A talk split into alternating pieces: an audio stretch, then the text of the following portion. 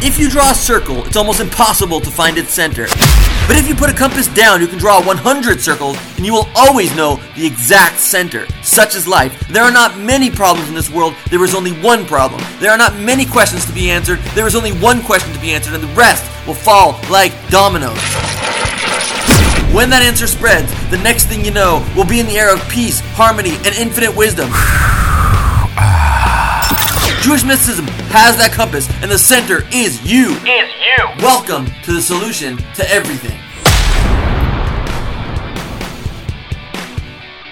Hey everybody, it's Rabbi Shmuel Pollen. Welcome back. So two, it's about two or three weeks after New Year's, and this is right around the time where somewhere around 84% of people fail in their New Year's resolutions. So we're gonna pick up right here, and we're gonna pick you up and make sure you fulfill those resolutions throughout the entire year. You reach your goals, you reach your potential, and you reach happiness that you can never imagine. So, we're going to go over what are the steps that you need to take to fulfill your New Year's resolution. People make resolutions, but they have no idea what are the steps they need to take to keep them. So, let's talk about it. The first thing you have to do is you got to get out a piece of paper or a Google Doc. We're getting serious. You got to be able to quantify, measure what you're doing. You have to write things down. If you don't write it down, it doesn't exist. So write down five things. Number one, first section, locating the gap. You got to realize where you are and where you want to be. If you don't know where you are, there's no clarity, you have nowhere to go. So you got to weigh yourself. You got to look at your tax return and see how much money you make. You got to count how many friends you have. You got to count how many debts you have and how much those debts are worth. You got to count how many dates you went on last year. Count how much you can bench press. You have to get clear on where you are and then you decide where you want to go. And that's going to create a gap.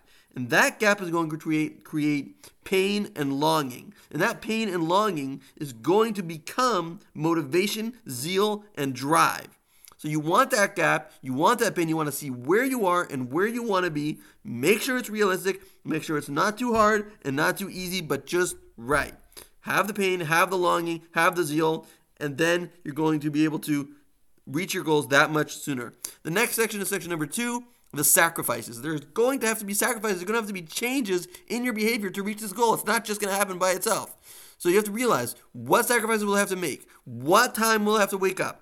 What else will I need to cancel to be able to do this? What are going to be my monthly goals, my weekly goals, and my daily goals?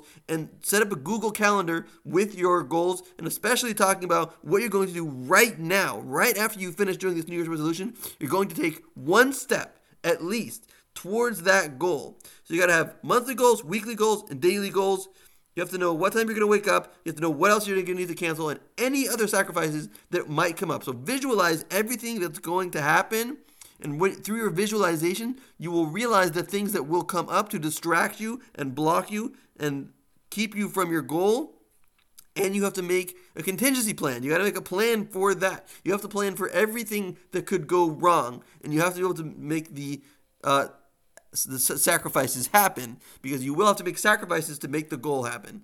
Then there's going to be obstacles. This is the third section, my simulated obstacles. The thing that keeps you from your goal is going to be your obstacles. Things will come up. There will be birthday cake and you won't be able to resist. There will be baby crying and you won't be able to go to the gym. There, there, there will be all kinds of things happening that will prevent you from getting to your goal because if getting to your goal was easy, everyone would do it. Everyone would be successful. But if you want to be successful, if you want to be the minority, you want to be in the 1%, then you have to simulate those obstacles in advance, a little bit like we were talking about before. Simulate the obstacles in advance and imagine them happening. What are you going to do when that baby cries? What are you going to do when that car accident happens? What are you going to do when you're late to work? What are you going to do when you stub your toe? What are you going to do when there's cake at the birthday party?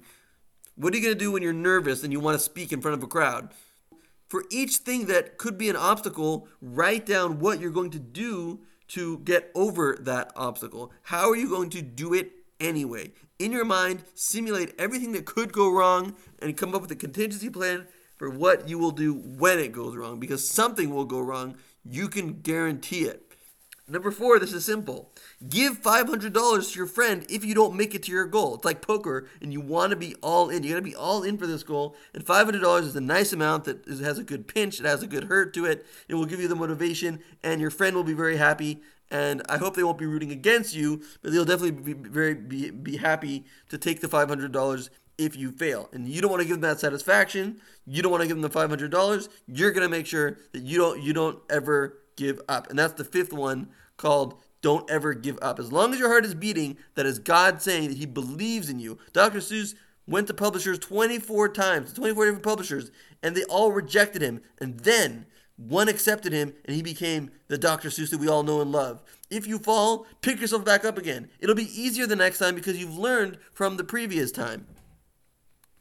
Put this paper on your fridge or mirror and read it every single day. I pray that you all reach your goals and fulfill all your God given potential because it all makes us all stronger. We're all connected. So have a buddy, have someone that you do this with, then you help each other out. One stick can break. A pack of sticks doesn't break. Let's be a pack. Together we'll be unbreakable. We'll have a good life in this world and the next. God bless. Don't forget to follow this podcast. We'd love to hear your comments. Send them to solution to everything show at gmail.com. To get my books, podcasts, and fantastic prizes, go to solutiontoeverything.org. That's solutiontoeverything.org.